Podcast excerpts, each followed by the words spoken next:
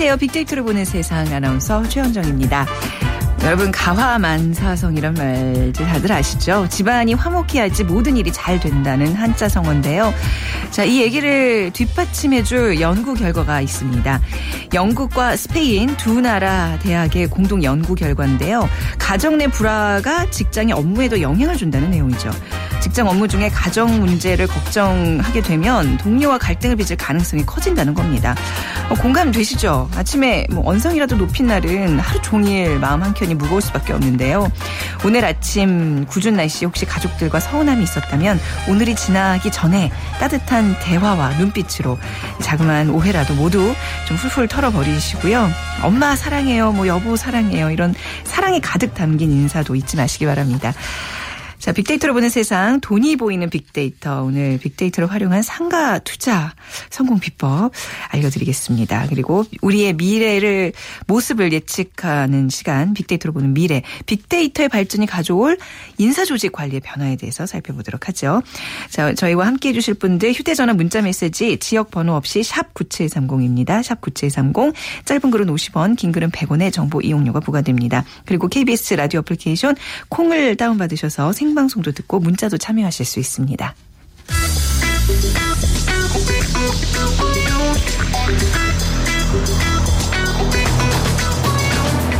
화제의 인물을 빅데이터로 만나봅니다. hot issue big people 위키프레스 정영진 편집장이 분석해드립니다. 네, hot issue big people 정영진 편집장과 함께하겠습니다. 안녕하세요. 네, 안녕하세요. 정영진입니다. 네, 이 시각 화제가 되고 있는 이슈와 인물 인물들 좀 살펴주시죠. 그럴까요? 예, 네. 먼저 개고기 반대 시위 지금 뉴욕 한국 총영사관에서 네. 어, 앞에서 좀 벌어졌다고 하는데 어, 이 개고기 반대 시위에 또 우리 에, 국민 감정이 또한 더해지면서 아, 논란이 그렇군요. 좀 이어지고 아, 있습니다. 예. 꼭 개, 고기 개고기 하세요? 저는 안 합니다. 네, 아, 예. 개를 키우다 보니까. 아, 그렇죠. 예. 안 하는데 네. 뭐또 우리 고유 문화다. 라고 이제 네, 또 주장하시는 네. 분들도 있고요. 논란의 여지가 많아서 말이죠. 네. 예. 꼭 먹어야 되겠느냐 등등 음, 있습니다만 네네. 네, 하여튼 뭐 논란이 계속되고 있는 이런 이슈였던 것 같고요. 네. 또이 근원 목소리 공개라는 키워드도 있었습니다. 이 보이스피싱 그 범죄자의 목소리를 직접 전화 목소리를 공개를 어, 했는데 네. 과연 뭐 그 목소리 공개한다고 효과가 있겠느냐, 목소리만 바꾸면 되는 것 아니냐 등등 어, 이런 논란들이 네. 또 이어지고 있고요. 도남동 사찰 화재라는 키워드도 어, 실시간 급상승 어, 검색어였는데 어, 도남동의 한 그 사찰에 지금 뭐 불이 났고 물론 이제 피해가 아. 재산상 피해는 있었고 네. 인명 피해는 다행히 좀 없었다는 거 이게 좀 다행이었습니다만 그래도 꽤 피해가 좀 컸던 것 같습니다. 네.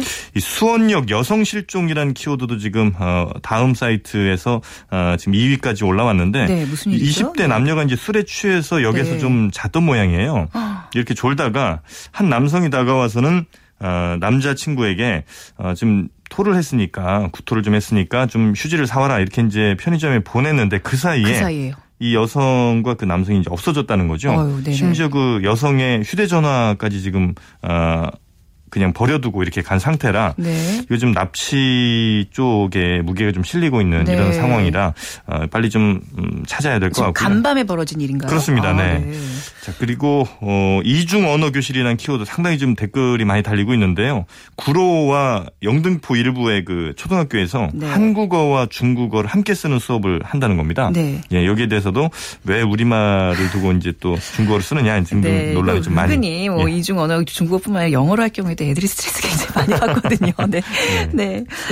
네. 자, 그리고 이제 어제와 오늘 네. 국정원의 스마트폰 감청 의혹 이 문제가 굉장히 지금 거세게 일고 있는데 그렇죠. 어떻게 된 일인지 좀 먼저 설명 좀 들어볼까요? 네, 뭐 네. 국정원으로 추정되는 5163 부대라는 게 있는데 뭐 육군 소속이라고 합니다만 네. 국정원 소속으로 이게 알려지고 있고요. 이 5163 부대가 이탈리아 보안업체 그 해킹팀으로부터 아, 인터넷 그리고 휴대전화를 실시간으로 감청할 수 있는 프로그램을 3억 원에 구입했다는 거죠. 네. 어, 3억 원에 구입했으면 당연히 뭐 사용을 좀 했을 텐데 그 대상이 이제 누구였겠느냐 음. 이런 얘기들이 나오고 있는 것이고 네. 심지어 이 5163 부대는 어, 업체 이 해킹 업체와 만나서 이 해킹 기능과 감청 프로그램 사용된 사실을 노출되지 않도록 해달라 이렇게 네. 그러니까 비밀리에 하겠다 이제 이런 어. 것들을 꼭 어, 비밀 유지를 좀 요구를 했다고 하고요. 근데 어떻게 세상에 알려진 거죠? 근데 이게 이제 한 네. 언론사의 이제 취재를 통해서 알려지게 됐는데 네.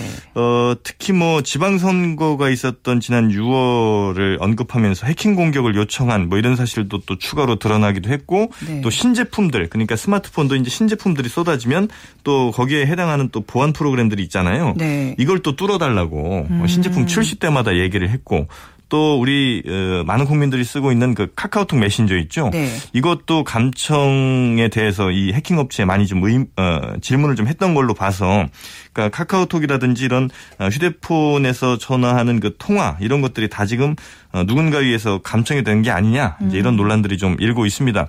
이게 어, 일부 정치인들에게 쓰인 건지 아니면 뭐 광범위하게 민간인 사찰에 쓰인 건지 이런 네. 의혹들에 대해서도 지금 많은 논의들이 오고 가고 있습니다. 결국 이제 계속 이슈가 됐던 국정원 뭐 대입 관련, 아, 이렇게 저희 대선 과, 개입 관련 설문 네. 이런 것과도 이제 사람들이 연관해서 많이들 생각할 텐데 네. 민간인 사찰 문제인 거잖아요. 그렇습니다. 굉장히 민감한 문제인데 네. 온라인에서는 어떤 반응들이 나오고 일단 뭐 어제 저녁부터 보도가 조금 나왔는데 네. 오늘 오전 9시까지 카운트하기로 한 3만 7천여 건 데이터가 쌓였거든요. SNS에서 상당한 지금 논란이 되고 있다는 거고요.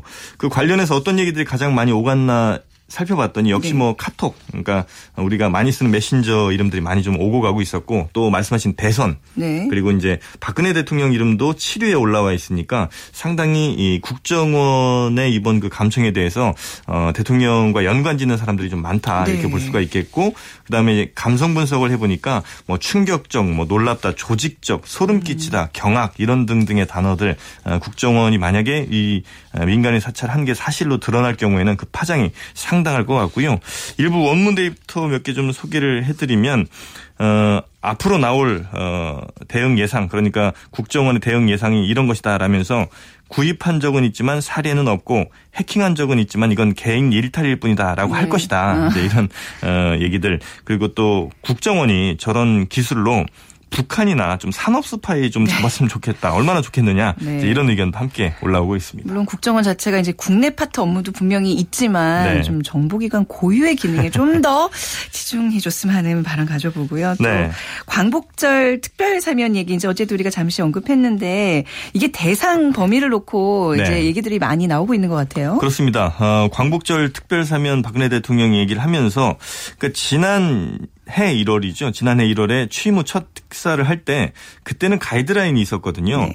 어, 그때 가이드라인은 생계형 사범, 서민 생계형 사범으로 한정을 했다는 거죠. 네. 그래서 그때는 5,900여 명 정도의 서민 생계형 사범이 사면이 됐는데 이번에는 어, 국민 대통합 또 국가 발전을 얘기를 했지만 가이드라인 같은 게 없어서 음. 아마도 어, 경제인들 혹은 뭐 정치인들이 다수 포함되지 않겠느냐 네. 이제 이런 추측들이 좀 나오고 있고요.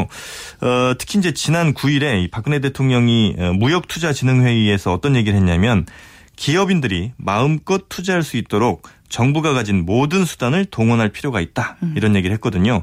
때문에 아마 아, 이 정부가 가진 모든 수단 중에 하나가 바로 네. 이 광복절 특사에 포함되는 게 아니겠느냐. 이제 이런 것들도 함께 얘기가 좀 나오고 있고 그래서 현재 뭐 SK라든지 LIG 그룹 또 CJ 등 일부 대기업 총수 또 최고 경영자 등이 뭐 구속 상태거나 집행유예 상태인데 사면 혹은 뭐 복권이 될 가능성이 상당히 좀 높아지는 아, 이런 가능성이 좀 나오고 있습니다. 네. 그래도 이제 아무래도 국민들은 어떤 재벌 총수들에 대한 사면에 대해서는 좀 받아들이기 힘든 부분이 있는데요. 네. 저희 온라인에서 어떤 여론이 형성되고 있을까요? 네. 역시 뭐 좀 부정적 여론들이 많이 좀 형성이 되고 있다. 이제 네. 이렇게 볼 수가 있겠습니다. 아, 특히 뭐 어, 국가 뭐 혹은 뭐 저 대통령께서는 뭐 경제 위기 같은 것을 이제 많이 얘기를 했습니다만 네. 그런 것보다는 실효성이 과연 있겠느냐 이런 얘기들이 이제 대부분 많이 좀 나오고 있고요. 네. 또 적절성 어 과연 어 경제 위기인데 그렇다고 경제인들 풀어주는 게 이게 어 실효성이 있겠느냐 또 네. 적절하느냐 이제 이런 얘기들 또 어, 죄를 지은 사람인데 이렇게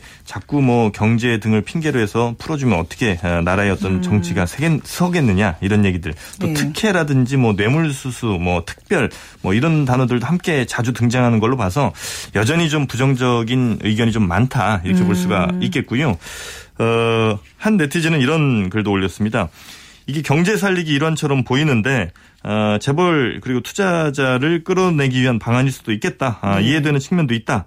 어, 이왕 대기업 총수들 사면하게 되면 어, 아예 공개적으로 해서 투자를 좀 확실히 약속받고 했으면 좋겠다. 그것도 뭐. 예, 생각이네요. 이런 이제 아, 대안도 네. 있었고요. 네. 또 국정 수행 지지율이 낮아지니까 네. 이거 광복절 사면으로 민심 돌리려는 의도 있는 것 아니냐. 음. 아, 경제 성장이 이바지한다는 이유로 이거 풀어준다면 이 부패 사범들 혹은 뭐 기업 자산 횡령하는 사람들 이거야말로 정경유착 아니겠느냐 이런 네. 부정적 여론 또 과거에 아무리 살펴봐도 경제인들 풀어준다고 경제 살아난 적이 없었던 것 같은데 어차피 풀어줄 거면 헛된 약속 말고 돈이나 잔뜩 받아서 서민복지에 써라 네. 이런 일갈도 있었습니다. 네, 뭐 임기 전환점에서 이런 뭐 국민들의 마음을 좀 잘 살리는 그야말로 국민 대통합을 잘 이루는 대사면이 되기를 바라겠습니다. 네. 자, 말씀 잘 들었습니다. 네, 고맙습니다. 네, 지금까지 위키프레스의 정영진 편집장과 함께했습니다.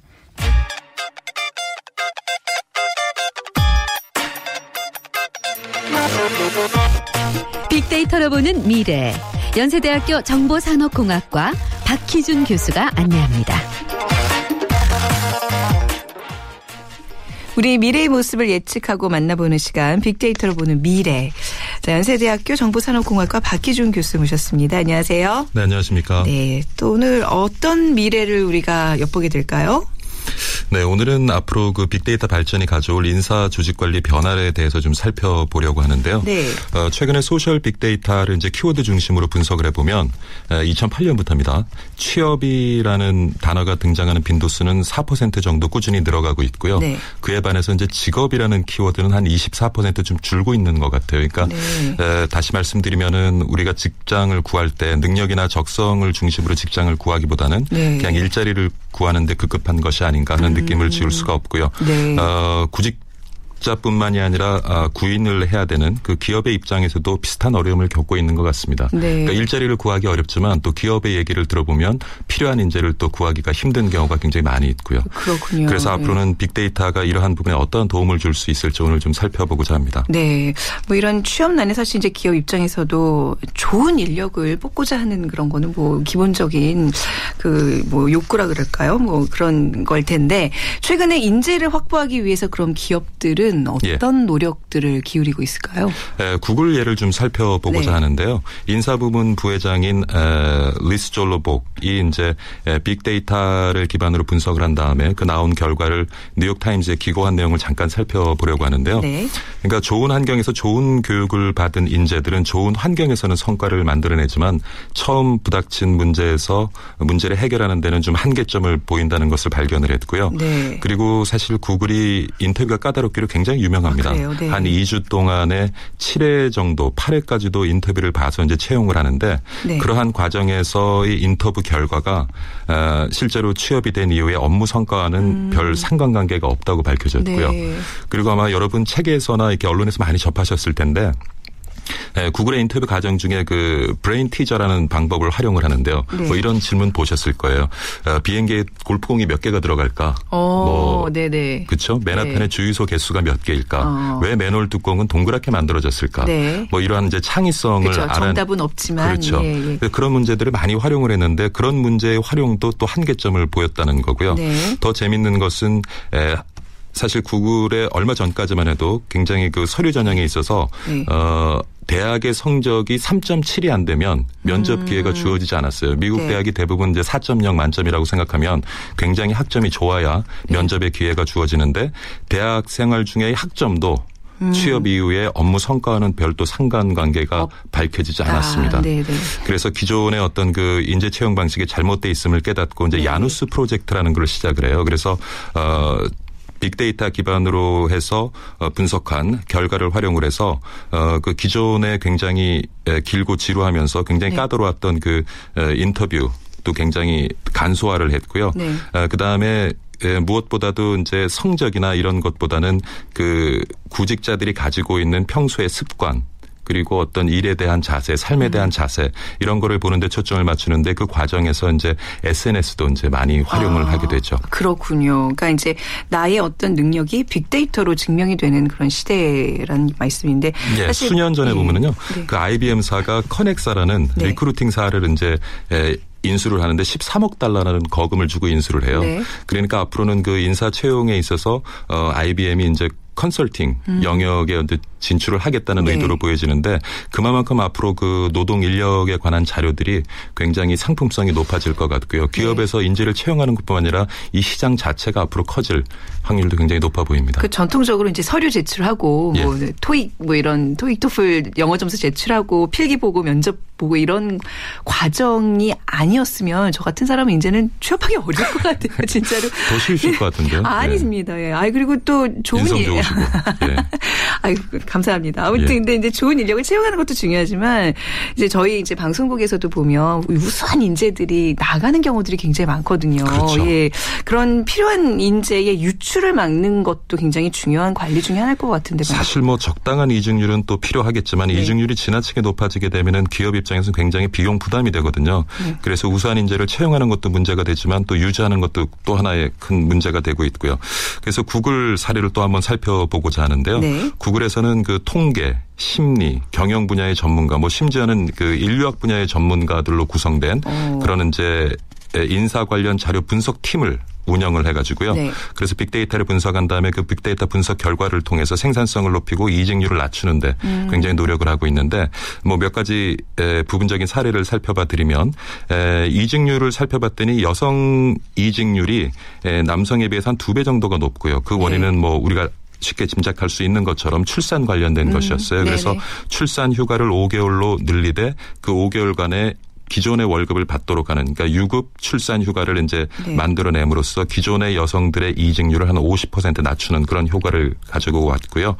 그다음에 또 하나 재밌는 것이 취업을 한 다음에 첫 4일간의 교육과 훈련이 그 이후에 업무 성과에 굉장히 높은 상관관계를 보이는 것을 발견했어요. 아, 그래서 네네. 예, 그러니까 첫 단추를 좀잘 껴야 된다는 그렇습니다. 네. 그래서 첫 4일간의 어떤 교육 프로그램을 어, 설계하는데 그리고 그 교육 프로그램을 임하는 음. 에, 그 취업자들의 어떤 그 네. 그 자세를 갖다가 좀 더 긍정적으로 만드는데 굉장히 많은 노력을 하고 있고요. 그리고 뭐 중간 관리자 이상의 관리자급들이 어떻게 부하 직원들을 잘 관리하느냐에 따라 사실 네. 그 조직의 성과가 굉장히 좌지우지 될 수가 있는데요. 그래서 이제 옥시전 프로젝트라는 것을 운영을 합니다. 그래서 리더가 갖추어야 될 여덟 가지 조건을 이제 찾아내요. 네. 그리고 그 예, 찾아낸 조건을 가지고 이제 중간 관리자급 이상들을 교육 훈련하는데 예, 중간 관리자급 이상의 어떤 그 상급자에 대한 음. 만족도가 그 이후로 2010년부터 지금 시행을 하고 있는데 매년 한 2% 증가하고 있다고 하는데요. 네. 뭐 재밌는 것을 살펴봐드리면 예, 좋은 리더라는 것은 직원들에게 잔소리 안 하고 권한 이임을 하면서 좋은 코치 역할을 해주는 것. 네.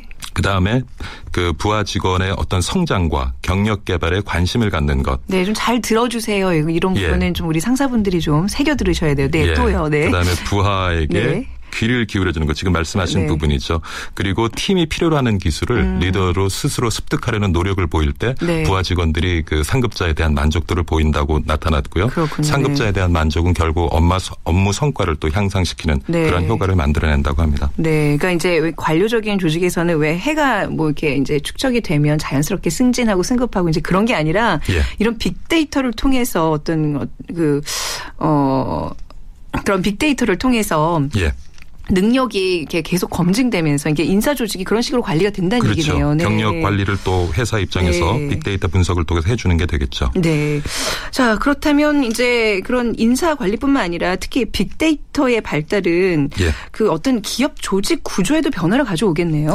네, 중요한 것은 이제 이전에 네. 예, 우리가 상상도 할수 없었던 분량의 데이터를 이제 일상적으로 처리할 수 있는 그런 환경이 만들어졌기 때문에 그러다 보면은 그 기업 조직 구조 를 살펴봤을 때 네. 중간 관리자층이 앞으로 어, 빠른 시간에는 사라질 확률이 굉장히 높습니다. 아, 네, 네. 지금 많은 그 인사 조직 관리에 있어서의 제도가 그 중간 관리자를 네. 중심으로 만들어져 있는데요. 앞으로 중간 관리자급이 사라지게 되면 네. 왜냐하면은 사실 그 빅데이터를 중심으로 한 기술에 의해서 대체되는 것은 말단 사원의 업무가 대체되기는 쉬운데 네. 에, 중간 관리자나 관리자급에 비해서는 음. 말단 사원들의 인건비가 싸고요. 그리고 앞으로 네. 주변의 어떤 그 저임금 국가에서 많은 에, 노동 인구들이 유입될 가능성이 있기 때문에 사실 기술에 의해서 대체되기는 더 쉽습니다만은 네. 그러한 값싼 인력이 존재하기 때문에 때문에 당분간은 네. 유지가 될 것 같고요. 네. 그리고 이제 앞으로는 중간 관리자가 좀 사라지게 될 텐데 이에 대비해서 최근 기업들도 이제 많은 인사 관리에 있어서의 어떤 방향성을 잡는데 지금 노력을 하고 있습니다. 그러니까 인사 권한이 있는 어떤 고위 관리자, 소수의 관리자와 적당히 숙련이 된 임금이 낮은 어떤 사원들로 이제 이루어지는 구조가 굉장히 좀 대세를 이루겠군요. 예, 예. 네. 자, 오늘 이 빅데이터 의 발전이 가져올 인사조직 관리의 변화에 대한 얘기 들어봤는데요. 좀 오늘 내용 좀 정리를 해볼까요?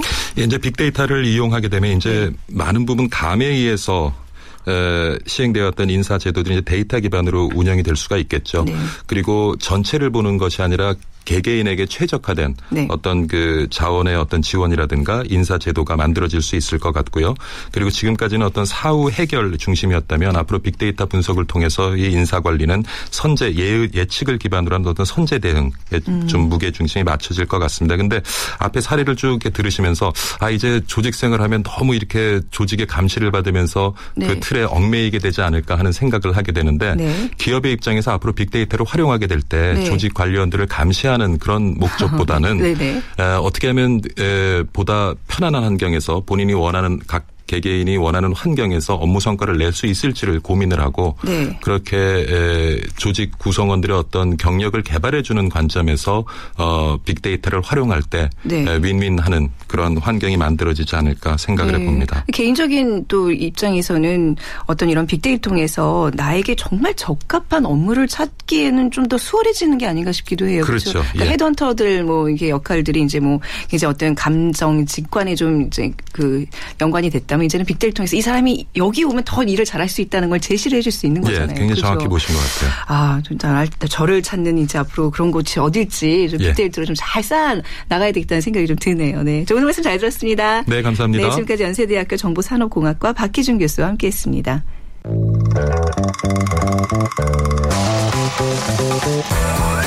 돈이 보이는 빅데이터 창업피아 이홍구 대표와 함께합니다.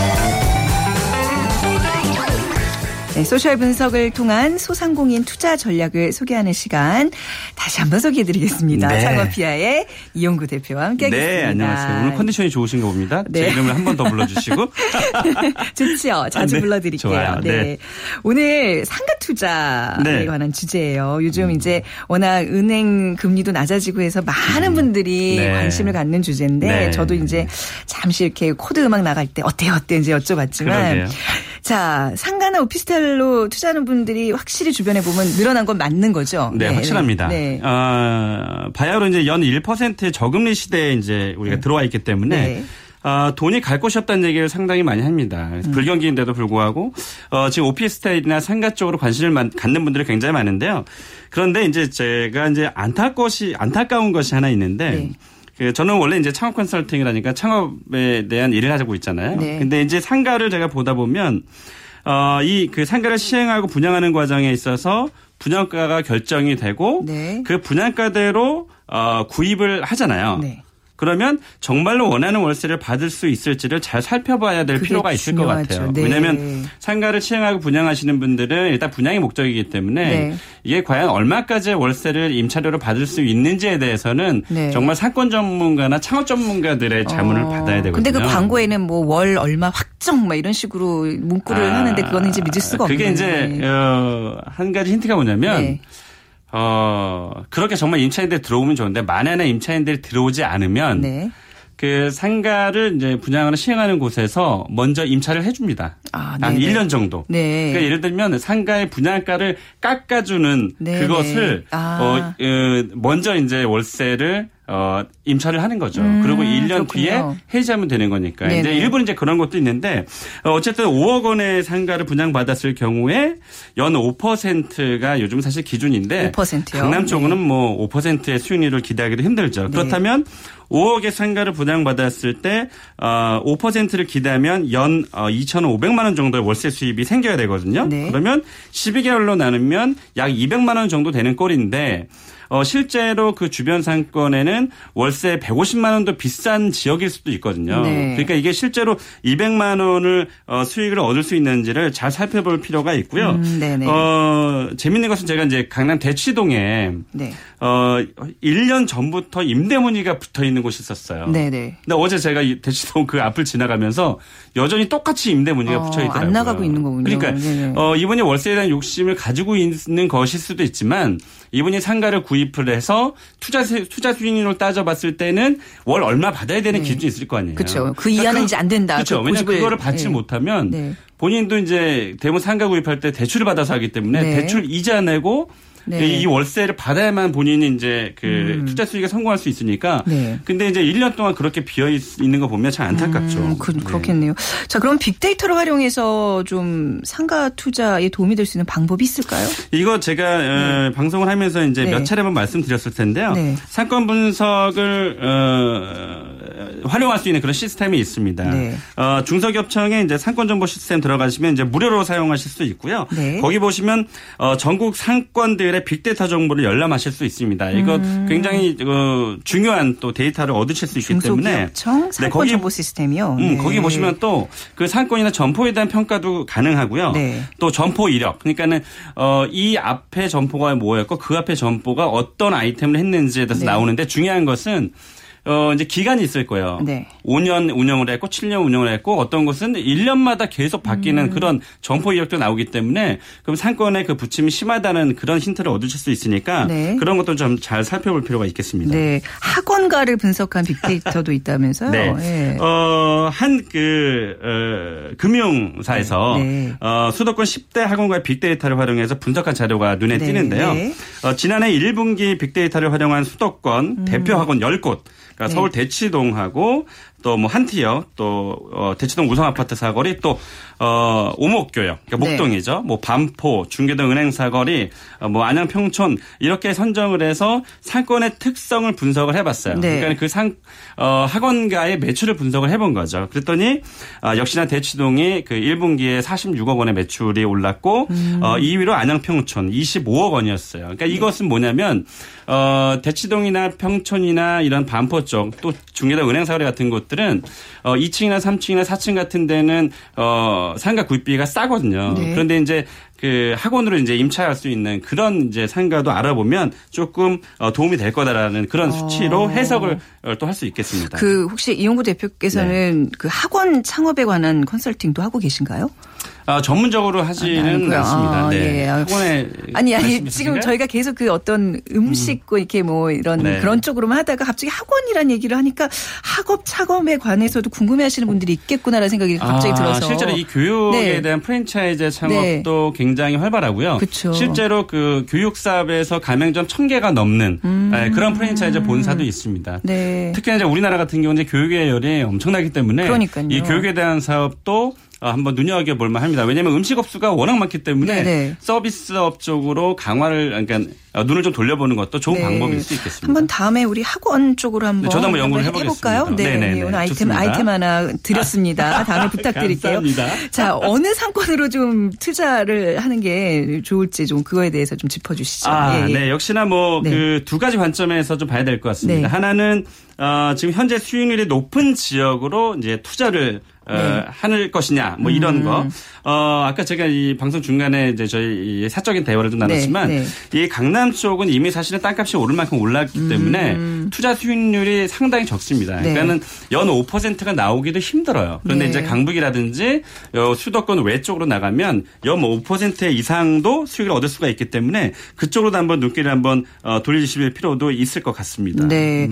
자 그러면 좀 아, 시간이 점점 너무 없네요. 아니 근데 충분히 얘기해 주세요. 저희가 네. 다음 시간에 또 이용해서 하면 네, 되니까 네. 상가를 처음 투자하려는 분들을 위해서 자 오늘 그래도 요거는 꼭좀 네. 청취자분들께서 알고 가시면 좋겠다는 팁을 네, 네, 남겨주시죠. 네. 어, 오늘 제가 그 원래 이제 차를 가지고 다니다가 오늘 지하철을 타고 왔는데 어 저는 항상 이 그 음. 상권을 분석하고 창업에 대한 밥 먹고 살다 보니까 네. 항상 두리번 두리번 거리거든요. 네. 그러니까 저 지하철역이 과연 얼마나 유동인구가 있을까 이제 이런 음. 것도 저희가 살피는데 이 특히나 이 상가에 투자하시는 분들은 네. 유동인구가 얼만큼이냐에 따라서 땅값과 월세가 이제 그 어. 이제 달라지는 거거든요. 그쵸. 그래서 그런 유동인구를 좀 유심히 봐야 될 텐데 네. 어, 지하철역도 이제 단일역보다는 환승역이 아무래도 네. 좀 좋겠죠. 그렇지만 음. 이게 중요한 게 뭐냐면은요.